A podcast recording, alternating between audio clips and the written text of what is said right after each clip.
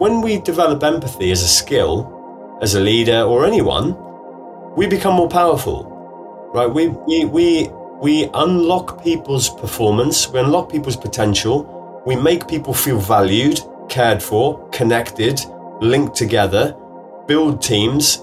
Empathy is kind of like so important, right? Uh, and it's a skill that anybody can learn.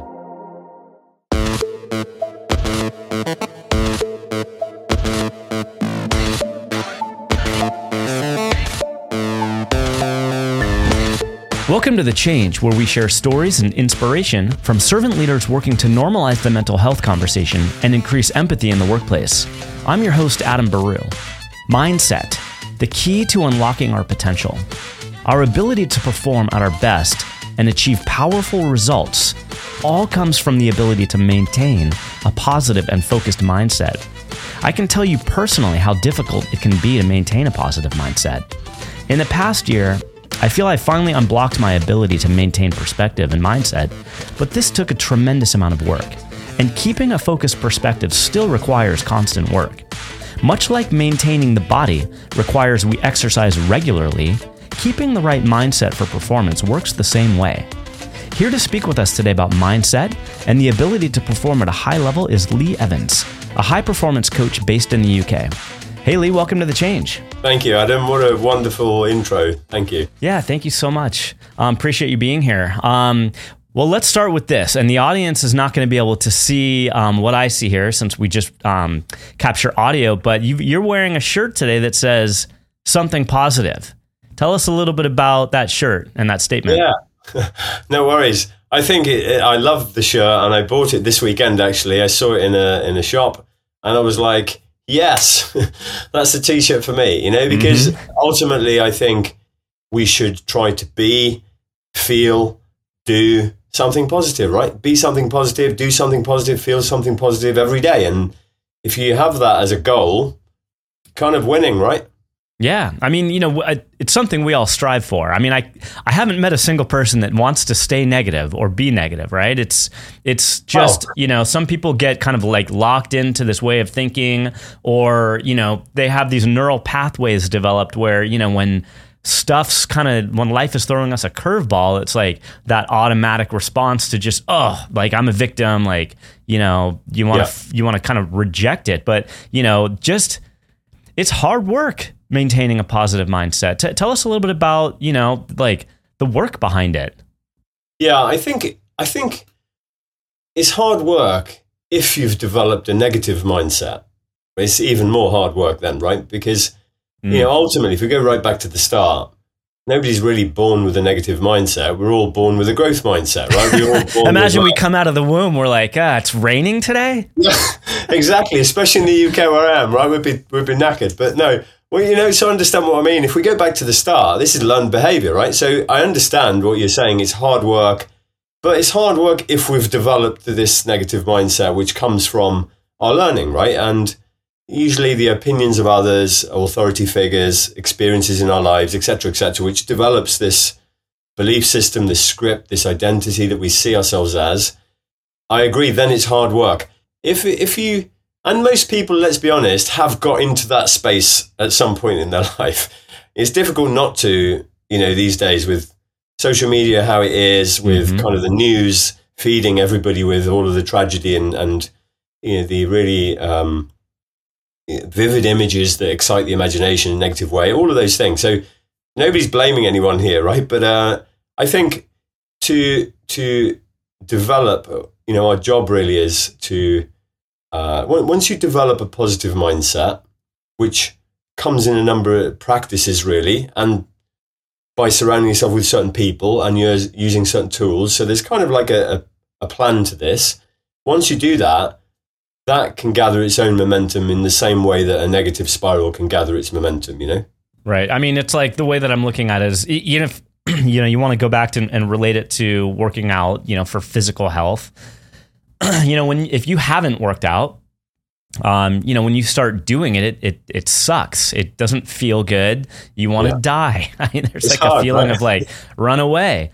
But yeah. over time, the more you stick with it, your body gets used to it. You develop eventually a runner's high if, if running's your thing. And, and yeah. that feels tremendous. And I've, I've experienced that a lot. And I have to think that, you know, kind of working out our mental muscles the same way. Like, yeah, it may, if we're used to living in this negative mindset, it's going to be it's going to be hard and a challenge. Your perspective's just not there yet, right? But the more you do it, the more you kind of stay on top of it and maintain it. And, you know, for me, I think the key is self awareness. I think for me, everything around mindset, what it, what has unlocked um, my ability to, to at least more maintain a, a healthier mindset is the self awareness where I can kind of catch myself if I'm, if I'm feeling like I'm you know, may my mind may be going towards the negative. I just can catch myself and like, okay, let's take a step back, maybe take a walk or, you know. Yeah. And you're just talking about some of the examples then of how we develop a positive mindset, you know. So awareness doesn't happen on its own. It comes from practicing reflection, practicing asking questions, practicing checking in with myself. How am I being? Mm-hmm. You know, how am I feeling? The reflection develops awareness, right? Um, and awareness then allows you to see clearly what you are or are not doing. And and uh, the other thing you talked about is is with the gym, for instance, is conditioning, right? Mm-hmm. So we're conditioning a muscle or we're conditioning a mind, and to and mindset, if you break it apart, is the practice of setting the mind. Mm-hmm. And when you do that, you condition your mind, right? Absolutely. All right, so so let's do this. Um, and I do this with everybody. I'd like to start with your childhood. Um, you know, as we as we get going here in the interview today, because you know, in particular for you, I, I know that you your childhood came from a, a very painful beginning. I mean, you publicly explain on your website how your father left before you were born, and that your your mother dealt with some you know painful mental illness. So you know, would you mind taking us back to the circumstances you faced growing up and, and then how these led to the work that you do today as a high performance coach? Yeah. So, as a child, I didn't really know any different. I don't think, you know, any, nobody does, right? uh, so, yeah, my father left before I was born. My mum, I have memories of her when I was very young, which were happy and positive. And then as we kind of got uh, later on into her having my old, my younger brother and younger sister, she started to develop kind of depression, postnatal depression, those kinds of things. So uh, ultimately, she took her own life when I was hmm. 15, mm. and my kind of younger siblings were 10 and 12 years younger than me. Uh, and that really is a shaping moment in my life. You know, there are mm. shaping, sensitizing events that happen in people's lives. Yeah. Um, that was one of them.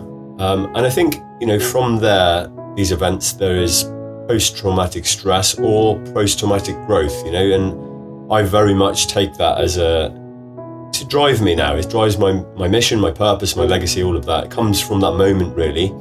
Um, I didn't really know what to do, so I joined the British Army uh, as a kind of young 16 year old with mm. no real prospects, no real confidence, no real kind of anything apart from hope, right? And um, so yeah. I joined the army, uh, and that yeah, that kind of changed my life. You know, I, I was there for 24 years became a commando, went through the kind of high performing teams, served in conflict around the world a number of times.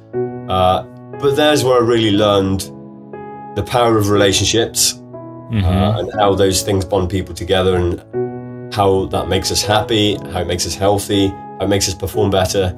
I also learned the power of values because it's a values driven organization. It means the values are baked into the processes in the organization. You get promoted based on values, you get disciplined based on values. Everything is based on values. Mm-hmm. And that means it's more effective because it's based on these values. The, the reason it's based on values is because of it makes the organization more effective. And, and we need to be effective because somebody might die if we get it wrong, right? Yeah. Um, so, yeah, my military life kind of entered me into coaching then. About halfway through it, I was in the military diving school coaching uh, all the military divers, or, or, teaching rather, teaching diving in, in, the military. And they brought a coaching culture in. They wanted to to increase performance. People weren't performing well because of pressure and all of that. Mhm. Uh, so that's my real gateway into uh, coaching and the power of development and the power of the mind, which I then became fascinated with. This is about in 2009 or so, so know, 13, 14, nearly 15 years ago. And that's when my journey really started into the mind, coaching, development, and uh, it took me into a number of different things which have led to today, including therapy and as in me being a therapist uh, for 10 years while still being in the military, Mhm. but also took me into me testing my own mind. I wanted to understand what is this power of the mind that people are talking about. And I tested it by having pain free surgery a number of times with no anesthetic.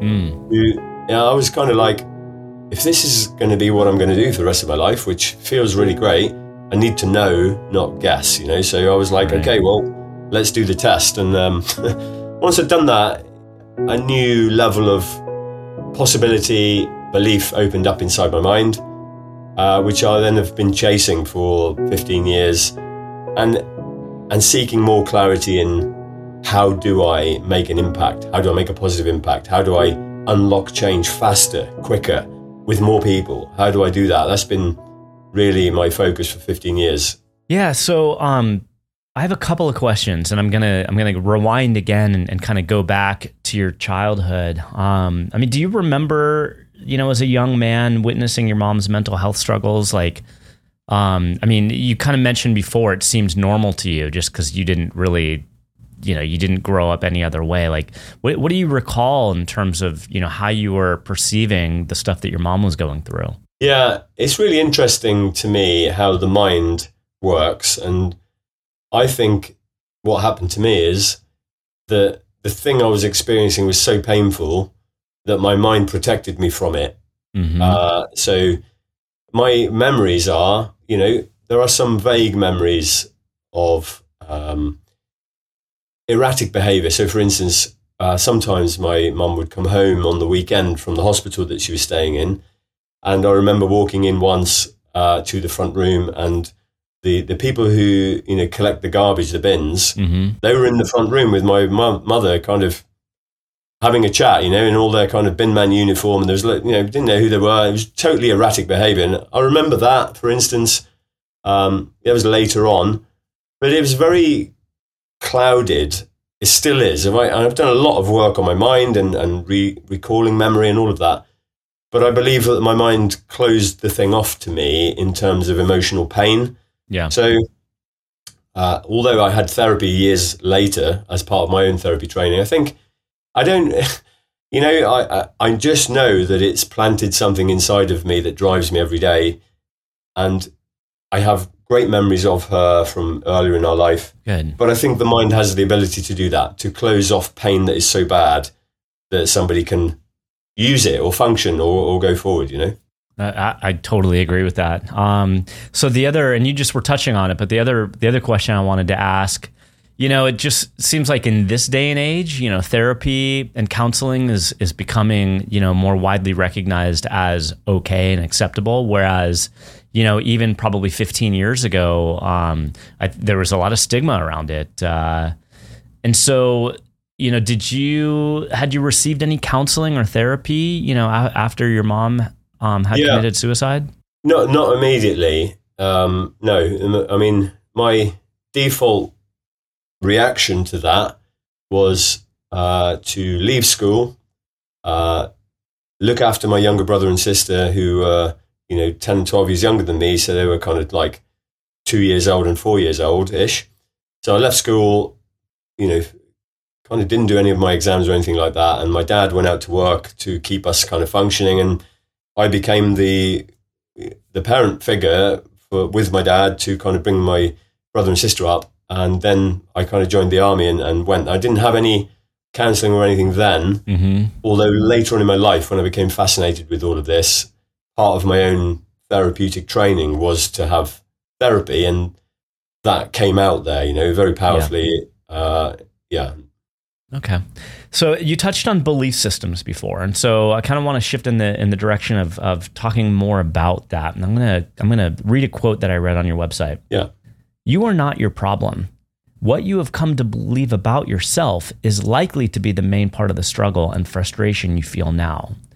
And you know, I've, other people that I've spoken to here on the change talk a lot about this, about belief systems, and about this. You know, in particular, this victim mentality that can be prevalent. You know, when you don't have the right mindset, where you know things are happening to you and not for you. So, talk to us a little bit about belief systems and you know in your own life how you've recognized where your belief systems lie and perhaps you know where you may have changed them yeah, okay. And, and, it's such an important topic and such a huge topic. Um, but to start with, you know, beliefs are your psychic reality. That's what they are, right? They're not necessarily real, they are real in your mind, right? Mm-hmm. So they are your psychic reality, is how you experience what life, uh, what you think about yourself, how you identify yourself. Uh, your yeah. self image is wrapped up in all of this, right?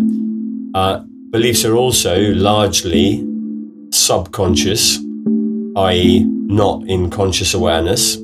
So, you know, we think with our conscious minds, but we don't generally have a belief system there that's kind of mm-hmm. the, the beliefs come out in the way you feel. So, we we have these beliefs. They are learned.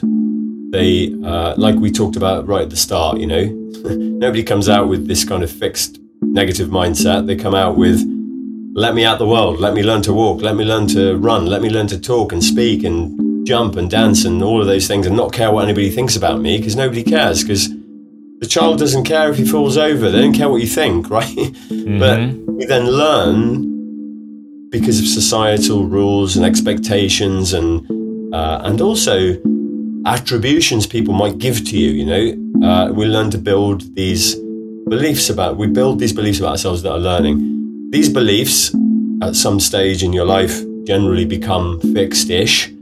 You know, like 13, 14 years old, something like that is the generally accepted idea where your identity is kind of shaped mm-hmm. and fixed and formed. Not that, you know, we know people can change. Of course they can. No, I wouldn't be doing what I do if they couldn't. But mm-hmm. um, so the beliefs are there and we don't really know they're there, and our indication of a belief operating is our feelings, right? So if we don't feel good enough in some way, and uh, we feel like other people are better than us, when I am then in the situation with somebody that I perceive to be better than me, I will feel that. I will feel mm-hmm. like I want to avoid. I will feel like I want to uh, not contribute, not engage, run away, all that kind of stuff because I'm perceiving a danger. Yeah. Right. And I'm feeling it. I'm feeling it. So the belief leads to the feelings. The feelings drive most people's behavior. Right. Most people are right. driven by the way they feel. It's like if I feel like going for a run today, I will go for a run. If I don't feel like going for a run, I won't go for a run. Yeah. Or if you upset me, you make me feel sad, I will lash out, cry, you know, so we are, our actions are driven by our feelings. So there's a whole system operating here that starts with the beliefs. Yeah. It leads to the way we feel, it drives the way we act, and then ultimately, that system is who we become. Yeah. We become that person, right? And we reinforce the, the, the belief again. So if I believe something about myself that, you know, you're better than me or whatever it might be, I feel this thing. I my action is to avoid. I feel safety because it's not there anymore, the danger, and now I kind of reinforce that belief that that was a good thing. I run away from that person, right? And it keeps mm-hmm. feeding itself, and it's only through penetrating into that belief system. It's only through things like targeted reflection, things like internal and external questioning yep. that can lead to realizations, insights, like awareness, like you talked about. It's like, oh, I didn't realize I was doing this, being like this every time, or whatever it might be, you know. So there's a whole complex system going on here, but it's a story. Exactly. it's a narrative, right? It's a narrative. Exactly. Yeah. And, you know, and I'll share, you know, for me, you know, some of what I've learned in the last couple years, um, and a lot of what you said just you know touches on this, right? So I had I had you know some specific traumatic events from my childhood. And I mean this happened when I was 6 years old. You know, like what you were saying before, the mind kind of does, you know, a lot of magic to kind of protect ourselves, right? And so I think what happened was for me at 6 years old I had built this belief system. It wasn't intentional. I didn't think this. It just manifested that, you know, I I was the cause for the trauma, that it was my fault that I instigated, you know, what happened. I had literally lived, you know, I'm almost 50 now. I literally went almost my whole life with that belief system. And, you know, wrapped in that was a lot of negative self talk as an adult, um, a lot of insecurity, anxiety. And it wasn't until I started working with my coach, Kristen, you know, where just like almost out of the gates working with her. And this was completely unintentional, just unexpected, took me by surprise. You know, we had a conversation one day and we were just talking about shame versus guilt. And I, I kind of didn't really know the difference between the two. And I said, well, you know, can you explain, you know, what the differences are there? And, and she had just mentioned how shame is something that uh, belief systems get built around, like identity attributes get built around. And you know, that conversation kind of it's like kind of stuck with me. I didn't, you know, we were kind of wrapping up our session, so I didn't really think a whole lot into it until kind of like later that night. The house is quiet, everybody's asleep. I'm kind of finishing watching a television show, turn the show off, and I was just kind of sitting there. I think it's like midnight, and that conversation kind of re-entered my brain. I was like, huh, shame and guilt. Like, do I is do I feel shameful for anything? I hadn't thought that I did, but then all of a sudden, I mean, it was literally like the parting of the sea. Like, yeah. I mean, the way that I look back at this is like my higher self was finally saying, you know what? He's ready for this information now. And I finally recognized, you know what? Going back to that traumatic event when I was six years old, I was a victim. It's clear as day now that I was a victim. Uh, how could I be a perpetrator at six years old? Yeah. Um, yeah. But and then it was just like literally at that moment, I recognized how I had built this belief system that, I mean, as powerful I th- and and truthful in my cells of my body, how I felt that. I realized now that the sham that all was. I was a victim. Yeah. And so that that was the thing. That was the catalyst that kind of, you know, helped me to to grow and heal and yeah it's just you know belief systems can be very very powerful. And i think a lot of us walk through the this world thinking a certain way. Another thing you touched on which i think was really powerful is we think sometimes we build these belief systems that we are our emotions. Yeah. Like i lived with a lot of you know feeling like you know i was to blame. Like i i'm not a good person because i you know perpetrated this event. Um, and so it made me, you know, I was angry a, a, lot of the time. And, and then it, you know, I built this belief system that, oh, I'm just an angry person. No. Yes. I'm angry because I have this unresolved trauma that, you know, and, and belief systems. Um, and, and that's where my anger is from. I'm not an angry person and I feel much, you know. Exactly. And that, that's, that's the problem is we, we identify as, you know, A, we're not our thoughts. B, we're not our feelings. You know, we're, we're not any of those things. We are the awareness that is that we could go into something more spiritual, deeper kind of thinking here, but we are the point of awareness that is able to be aware uh, of our thoughts, is able to be aware of our feelings, and is able to choose our thoughts and choose our feelings and build beliefs and, and all of that stuff. And the thing that you, I'm really glad that you had that moment. And what I what I would like to just point out there is you've just proved a truth which most people don't believe. Most people believe the change takes a long time, mm-hmm. right? Change doesn't take a long time. Getting to the awareness usually takes a long time if anyone ever gets there because yeah. they don't do the work to try to get to the they don't get the coach like you did. They don't get the perspective. They they just think that's who they are, right? Yeah. So change doesn't take a long time at all. When somebody starts to engage in meaningful change with the right people, the right practices, and the right support, change happens really quickly Yeah. and sustainably as well. You know, I totally agree with that. Well, let's let's shift gears a little bit. Let's talk about the, your coaching. Um, you do um, you know growth community coaching, team growth coaching, and, and individual um, coaching. So let's start with the the growth community. So wh- what is this, and um, you know what does community coaching involve? Yeah, the the community lights me up. It is leg. It's my legacy. This is uh, a collection of people from around the world who it came from me trying to solve a problem from group coaching I was doing with military groups and, and Mhm. civilian groups. I was coaching them, and after a period of time, it's like you know, coaching is an intervention, right? You do something different when you're with a coach because they are asking you questions, they're holding you accountable, they're challenging you in different ways, they're offering you new perspectives, etc. And when you're doing that yourself, you're gaining that awareness, you're acting on it, and there's momentum. And then that, when the coaching stops, usually what happens is the momentum stops because Mm-hmm. you don't keep doing the same things in the same way, right? So people were coming to me and going, oh, I need a top up in a group, or, or can we do a refresh or, or whatever, Mhm. right? And I was like, okay, how do I solve this problem? And I solved the problem by creating a community of people who want to make high performance and growth a way of life for them. So it came from people who have been through some form of coaching with me before, or therapy, even when I was a therapist, they were one of my Mhm. clients or something. And I basically said, okay, there's the answer the how we keep this building as a way of life, right? We build a community, people who actually, uh, so, so I coach the community daily Okay. in terms of audios. So I have, there's an app, people are inside this community.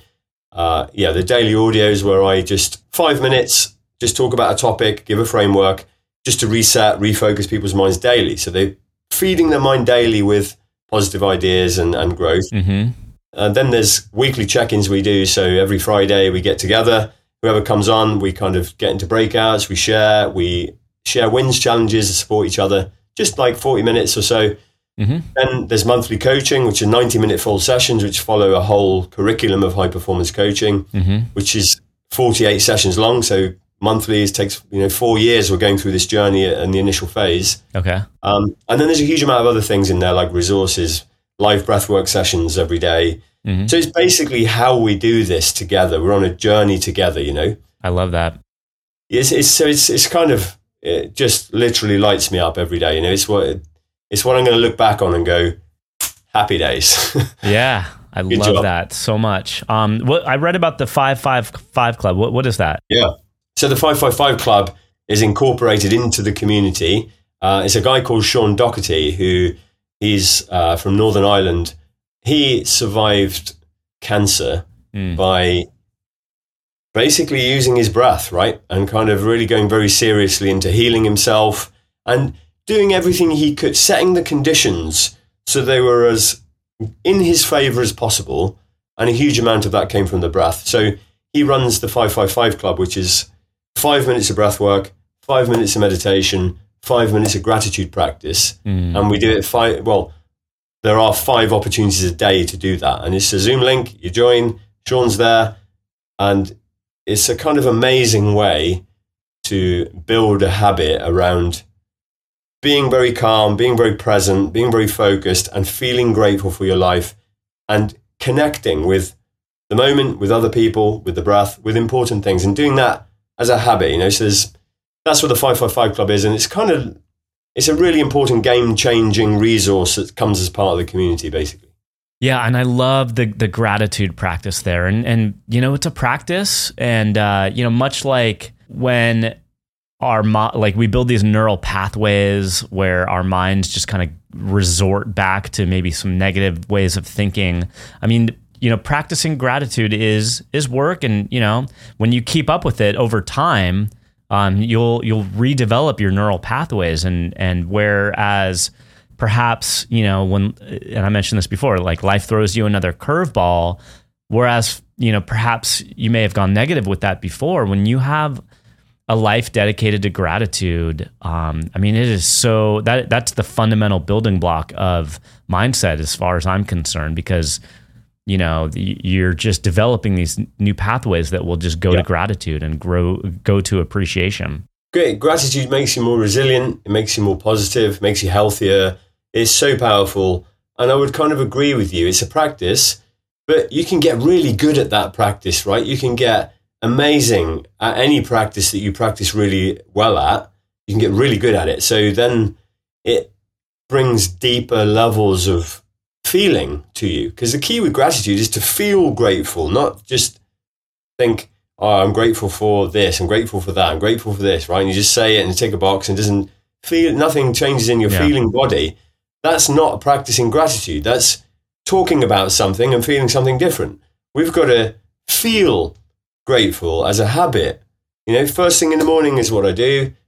In the 555 practice, it's what I do. In the evening, it's what I do. Practice, you know, so it's that's a way of developing the mindset. And I would agree with you that gratitude is one of the most important aspects of mindset. But I would also add to it kindness, mm. especially to yourself. Yes. Is probably the most important skill that anybody can learn. And most people probably don't learn because there's the inner critic. They're beating themselves up and they're not very good at being kind to themselves. So, but if they could learn that skill, which they can, they they basically unravel all of that story that they've built up. It doesn't take a huge amount of time either, you know.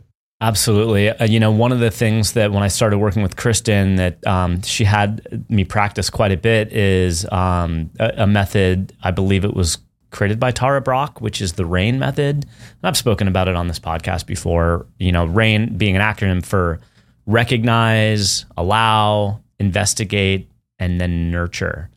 And that nurture part of rain was was the key for me. Again, like having lived this life of negative self talk, thinking that I you know was to blame for this event that happened in my childhood.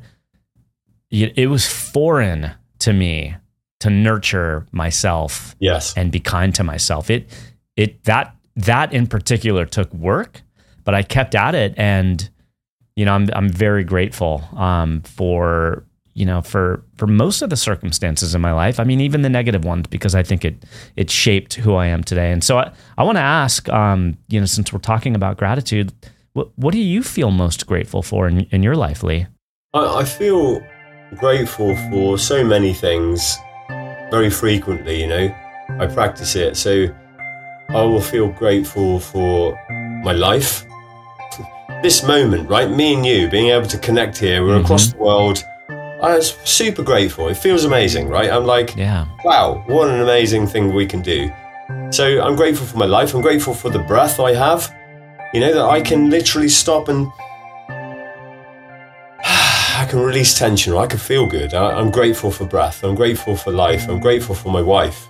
You know, I'm grateful for my children. Mm-hmm. I'm grateful for my opportunities to make a difference. I'm grateful for this podcast so somebody might listen to it and feel inspired you know, that somebody might change, which is obviously the whole name of your podcast and what we're searching for. Uh, you know, but I also, if I if I kind of bring it back to a, a specific practice, I ask myself morning and night, what scene are you grateful for from the last 24 hours?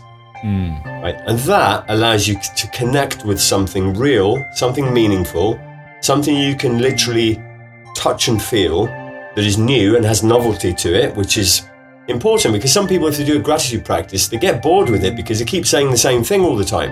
And they're like, oh, I keep saying the same thing. I'm like, okay, so what are you grateful for from today? And they're like, oh, well, I'm grateful for that hug and the kiss that I had with my daughter this morning. That was amazing. Now you feel it, right? And I'm like, okay, yeah. now we're working. Now we're working. Is is yeah. So I'm grateful for so much. Yeah, I love that.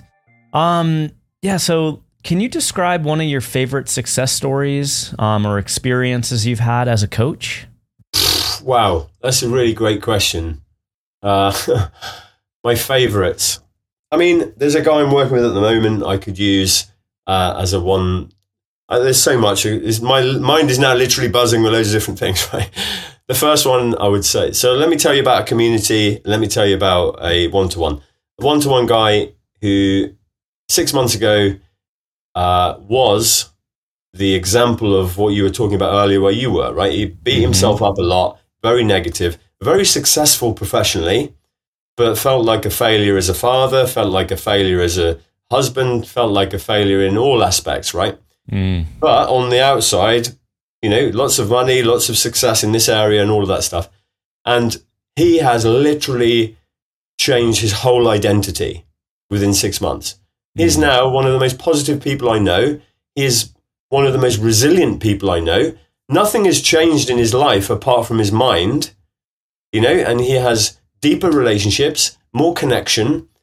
So I love it. You know, that that's an example of one person who's gone from stuck, lost, yeah. don't know where I'm going, what is my purpose, what you know, how do I be a good parent, all of that stuff, to one of the most positive people I know in the world, right? Wow. in such a short period of time. So that lights me up. And I've never met the guy. He lives in Australia, right? And I live in the mm. UK.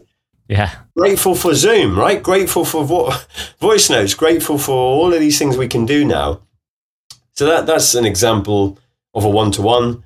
I could kind of list a load of different because each one is a person, right? This is a person's life. Yeah. They have kids. They have partners. They have team. It's just, I just love it. Uh, in terms of community, what I love and the thing that's wowed me the most and blown my own mind even is how quickly and powerfully you can develop a psychologically safe place where people can openly share, they can do it without fear of judgment, and how quickly people can really kind of challenge themselves to just get into that and how quickly they feel the level of support and community and how much that has a factor in change you know mm-hmm. the, the community is so important because it's it's kind of what makes us happy. It's relationships. It's support. It's like I'm not on my own. Yeah. Oh, other people are thinking like this as well. Other people on the journey. You know, people care about me. Oh my god, I've never met these people, but they're the best friends in the world. It, you know, it, so in community, I could give you an example now. There's a lady going. We have these things that I call 30 day challenges, mm-hmm. and they could be different topics. Um, and one of them at the moment, uh, there's a, a new member going through this challenge, and uh, she's doing it with another woman. There's two of them going through at the same time. People have gone through before, amazing changes. And the challenge is to learn to be kind to yourself. This is the 30 day challenge, right? So mm-hmm. you have to answer the question what do you love about yourself every day? And they have to jump in, post something real when they feel exactly like you were talking about they don't love anything about themselves. They don't feel like they love themselves. They don't mm-hmm. believe that, you know, it feels awkward and weird and all of that stuff.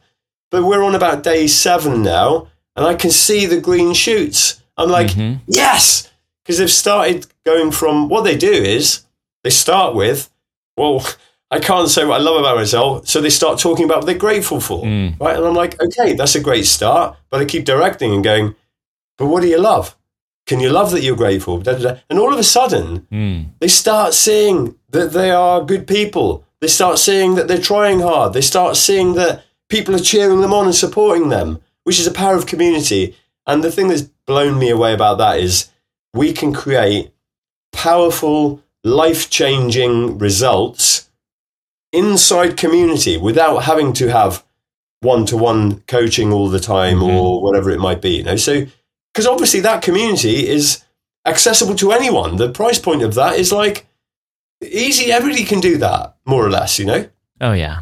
Well, I'm I'm so glad you were you know you've been touching on you know the the success story of yours because you know for me it wasn't until I was what 48 or so you know this is like I guess April of 2021 you know where I finally said you know a coach I think is something that I could use I mean I you know, I went my whole career without really having had any coaching and uh, wasn't even really aware of, of, you know, what was out there in terms of coaching. And, uh, you know, the story that you just shared, you know, my personal experience, you know, I just, I want to thank all the coaches out there because what you guys do is so powerful and makes such an impact on people's lives. And you know, I really recommend anybody who is on the fence or thinking about you know finding a coach, like do it. It was the best thing I've ever done. It really you know, not just impacted me, but it's it's had such a positive impact, you know, through me to my wife and my children and my friends and my coworkers and you know, and and it just what you guys do is is just so beautiful. And you know, I, I'm just grateful for people like you that you know are so dedicated to you know helping people and improving people's lives. So thank you. Well, thank you, Adam, and I'm delighted that you've felt that. And I'd just say it's a win-win, right? this is a win-win deal. It's like mm-hmm. for me as a coach, I do this because it lights me up because I love it. I love seeing the change. I love seeing the impact. So for me, win. Other person, the life changes. Win. It's a win-win deal, right? It's like Absolutely. happy days. well, that so my next question was going to be, uh, you know, the mo- about what the most rewarding aspect of being a coach is. But I, I mean, I, I think you just answered it. Uh, it's a win-win, right? Yeah, it lights me up. It is is a you know, let's not let's be clear. People do what they want to do, right? People do what they feel like doing. It's not, nobody cares what anybody else wants you to do. People only do what they want to do, right? So an amazing coach has this process and skill of getting somebody else to want to do what they want them to do. It's no point me saying, right, I want you to do this, and they're like, okay, I'll try. But it's not internally driven, right? Yeah. It's only by the realization, the penny drop moments coming inside that person's mind, which is the coach's skill, to open those things, and ask those questions, pick up on that word, follow that emotion, whatever it might be. It's only then when that person has that penny drop moment, then they want to do what I'm suggesting. That's the skill, you know. And I think it's it's um it, it's just the, the, the magic of people realizing that they are powerful, that they have choice, that they can be happy. You know, I just love that. I love it so much. I love being a part of it. Yeah. And, you know, for anybody listening who, you know, maybe has had a belief system that they're not fixable or that they're too broken. I mean, you know, I think here are two clear cases where, you know, that it's just a belief system. It's not true. I mean, for me, I just, I was so locked into just thinking that, you know, about the problems in my life and that they, I wasn't going to be able to overcome them. And, you know, to the, the client that you were just talking about, I mean, it seems like he was kind of in the same way. And, and here's two cases where that, that idea and that belief system was completely turned around. And so, yeah, just it's so powerful what you guys do. So anybody who's on the fence or thinking about, you know, going forward with a coach, um, highly, highly recommend it.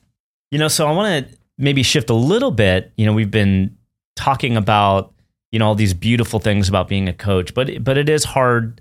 I mean, it is hard work. There's a lot, you know, that you have to go through to get, you know, your clients, you know, buying into that self awareness, like recognizing that you know a lot of what they're thinking are belief systems, um, and and not you know true identity aspects.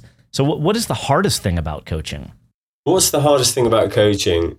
Uh, the hardest thing about coaching, which is something I love, is the challenge of being that example. Right? You know, a powerful coach is somebody who lives and breathes what they coach.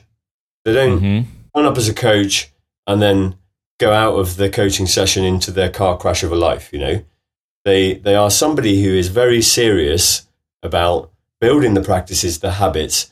When you have somebody like that, which I am one of those people who is striving for the best version of my own self. Mm-hmm. When you have somebody like that, now they are able to meet you and understand where you are on your journey because they've been through the thing themselves, right? That's really powerful because they can give you encouragement, support. Yeah. It's okay. Don't worry. It's normal. This is, you know, and they can normalize change for you. So I think the hardest part, but it's something I love, is is the discipline it requires to be that change, you know, be that change, yeah. be that person. So, you know, for me as an empath, um, I know how draining it can be when you absorb the feelings and the challenges that that others deal with. Um, how, how do you, as a coach yourself, well, let me let me rephrase this. How do you coach yourself so that you keep a positive and high performance growth mindset when you're, you know, working with clients and and you know, kind of sharing, you know, some of the pain that they're going through? How do you how do you keep your positive mindset? Yeah, it's a really important question. And when I was a therapist, a lot of therapists became my client, right? Mm. And it's because ultimately it's because they either haven't had the training that is robust enough to make sure they realize how important it is for them to practice what they are preaching to others, right? Or they just kind of are not doing that. They know, but they're not doing it, right? Because they're reactive or busy or whatever. So, how do you do it? You practice what you preach. Mm-hmm. I know you use the word preach, but you practice, you know. Uh, so, I've developed my own system. So, I am a certified high performance coach. So, I coach the high performance curriculum, which come out of the High Performance Institute, which is very scientific. Um, but I, through my life, I've learned my own energy and relationship infrastructure, which I call the seven pillars of a high performance life. And basically is practices in all these things. So I practice breath work. So that keeps me focused. It keeps me relaxed. It keeps me releasing tension and not picking up tension. Mm-hmm. I sleep well. You know, the seven pillars are basically my bridge, my energy infrastructure that keeps me strong psychologically and physically and emotionally. Uh, and as long as I'm investing in those, then you know, I know that somebody else's pain isn't mine. It's not there for me to pick up and take into my house, right? Mm-hmm. Not mine. But that, that's, I think that's part of the problem where coaches or therapists burn out, let's say, because what they're doing is kind of like allowing this transference of somebody else's energy to become their energy. And I'm like, no, this is my energy. I'm positively charged and I keep it positively charged because I sleep well, I do breath work, I eat well, I drink lots of water, I exercise, I have cold showers, I talk to myself well. And develop that skill. You know, I'm connecting with people who are like minded, positive, uplifting in a community. So if you are practicing all those things, that the result is high energy, resilience. You, you don't get dragged into all of that stuff. Does it make sense? It's kind of like a, oh, yeah. a separation, right? Yeah, yeah. Um, so kind of, you know, revisiting this topic of mental health that we spoke about, you know, earlier on in this in the podcast, you know, here in the year 2022, like how do you think mental health is, is perceived nowadays, you know, compared to the past? Yeah, I mean, there's a, it's a huge amount better than it used to be, right? Huge amount. I mean, you know, for it was always seen as, you know, weakness or, or mm-hmm. somebody was broken or, or whatever it was, right? And none of that's ever been true.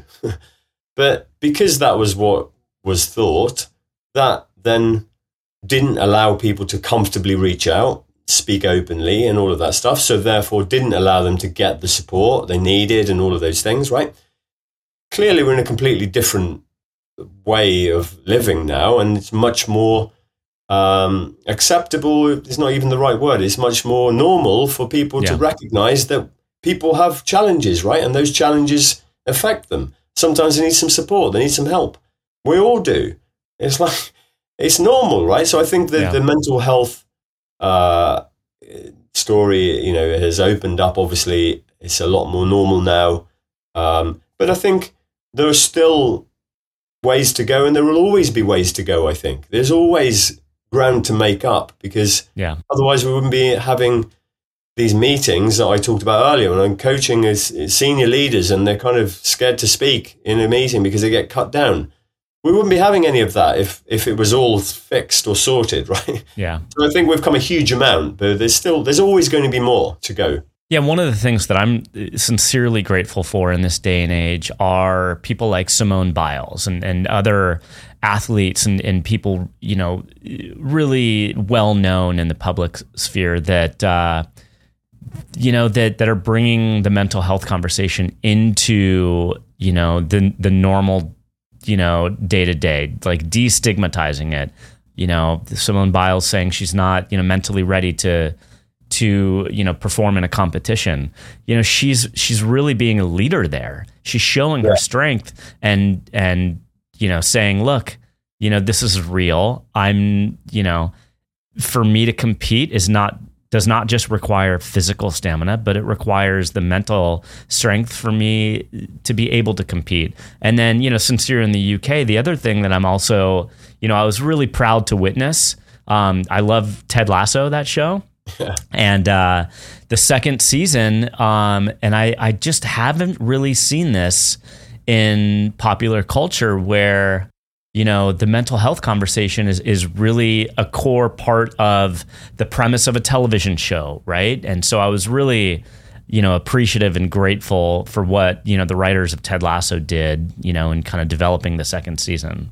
So where you know where do you see the conversation around mental health going in the next few years? Uh you know it's i hope it's going to continue in the same path.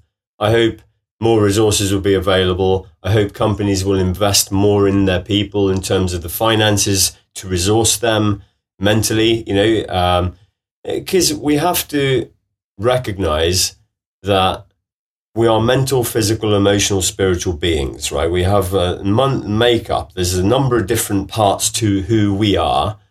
And the mental aspect you were just talking about in competition, it's not surprising because competition basically is judgment, right? Mm-hmm. It's like, okay, I'm going to judge you about whether you are as good as that person or not. That's basically what competition is. So when somebody at a professional level goes into competition, it's not surprising that they feel judged. that that might be a, a little bit of kind of a fear involved or you know comparison comes in and all of those things. Of course that's going to happen because we're putting them into places where they are judged. So why would it not be? Why would mental health not be a performance related topic? Of course, it's a performance related topic, right? So I love the fact that, like you're saying, you know, more and more athletes are speaking out. But the, the, the shame is that so many successful athletes over the years have succeeded despite the pain they had to go through. Right. Whereas now, hopefully, it's becoming more and more normal that you know they have a high performance coach or they have a psychologist or they have these other people who are there as part of the team an important part of the team to enable that performance right yeah very true um, a couple of uh, questions as we go to close here. Um, this is going to be, you know, related to you know business and leadership. So, how you know, in terms of of the corporate world, you know, how do you see the future of work and leadership in particular? You know, when it comes to you know our our professional lives and you know the the normalization of the mental health conversation. Leadership is both required and a practice in the space. So you know role modeling the way forward for others to follow is a leader's job. Mm-hmm. you know um, and great leaders understand that they must work hard to practice leadership you know they must be doing things like, you know, part of the leadership coaching I do in the high performance coaching curriculum, there are practices that great leaders do. Great leaders envision a future that is better than now. You know, and they, it's a practice. They sit there and they envision it and they think they don't just have a vision, they envision as a practice, right? They do it routinely. They bring other people into the vision. They encourage other people hugely. They are encouragers, right? There are people who mm-hmm. are like, you know, you got this. You got your. I've got your back. You know, they they are encouraging people when things are hard, rather than beating them when things are hard. You know, they are yeah. the encouragers that lift people up. That's what great leadership is about. They're embodying things, the the values that they have in the company. The leaders are the example of that thing in real life. Mm. They're like human versions of the values if they're great leaders, right? They are living and breathing the thing. So they're embodying this thing, they're empowering other people. They're like, I am literally empowering means I'm giving you power, right? I'm saying, here you go. Here's the trust, here's the decision making authority to be have power the, to make decisions and do things. So that makes, you know, there so there there are great practices that leaders are engaged in to be great leaders. You know, it's not just I turn to work and I kind of react to stuff. You know, they they are thinking about how they drive the ship. You know, and I and I hope that great leaders, more of them, stand up and give more resources to the people to enable them to perform at a high level. You know, Yeah. give them the coaching, give them the resources, give them the tools, give them the breath work, give them the what they need to do this thing well. You know, that's what I hope. yeah, you know, so I started in, in my consulting um, business. I, I've brought in mindfulness training and coaching, and uh, Thursday mornings we have meditation.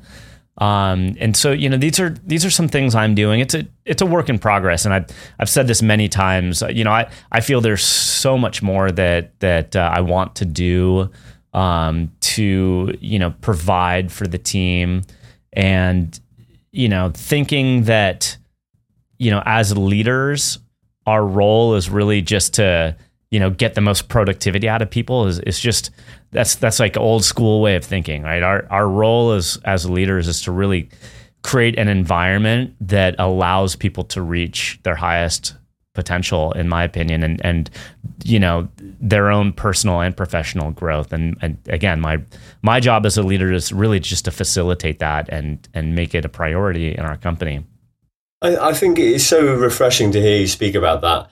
And this is a, this is a part of the way I work with companies because people think, oh, it's going to be this huge, expensive kind of thing, right? It doesn't need to be like that. There, are, I work with companies now who have one 90 minute coaching session a month.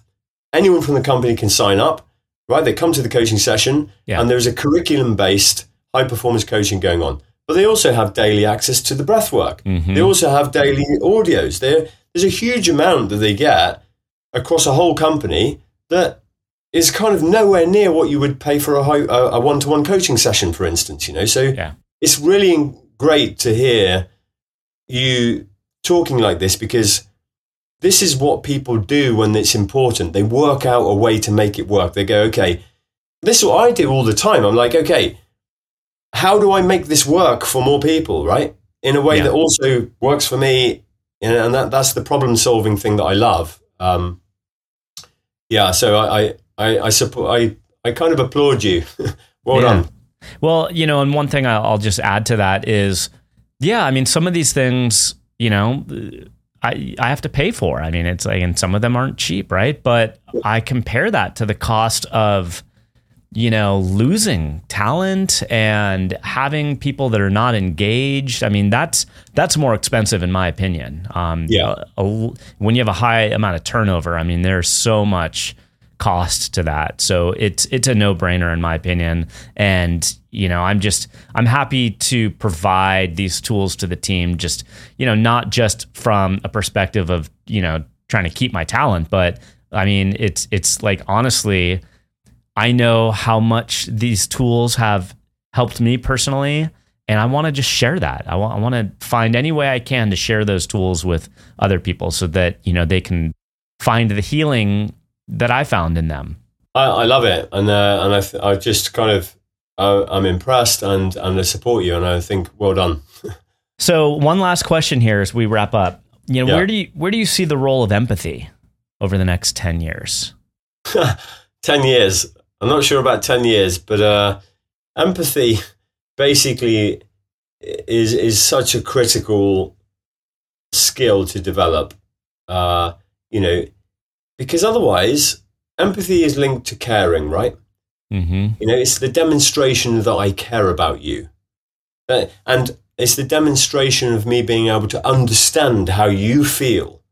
That's empathy, right? So I can get into Mhm. your shoes and I can think, oh, what does it feel like from their perspective, right?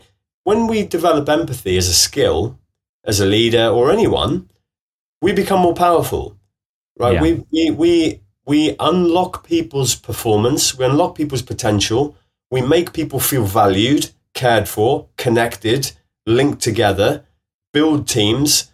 Empathy is kind of like so important, right? Uh, and it's a skill that anybody can learn. And it's the right thing to do as well.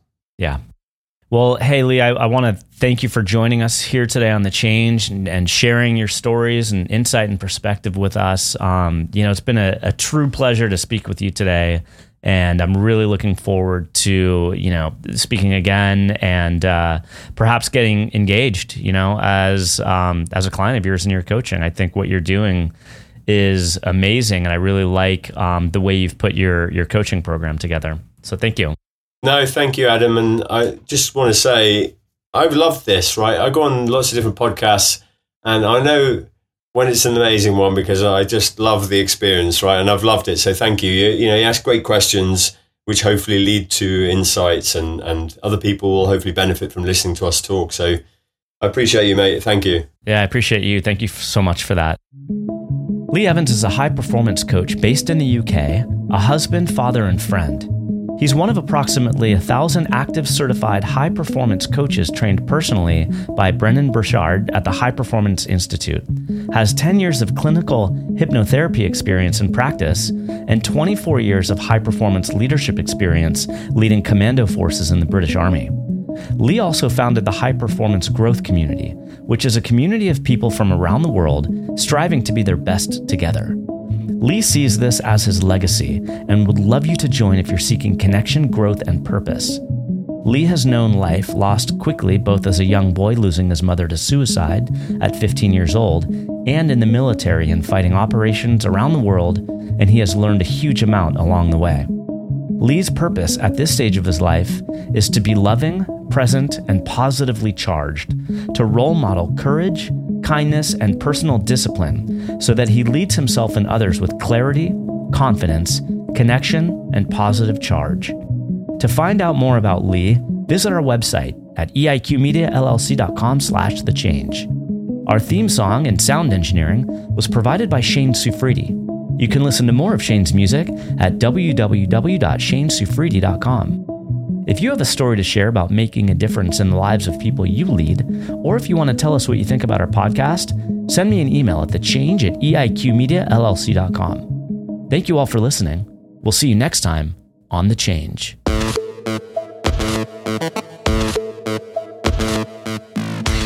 The Change is produced and distributed by EIQ Media LLC. Elevate your emotional IQ with podcasts and content focused on leadership, mental health, entrepreneurship, and more.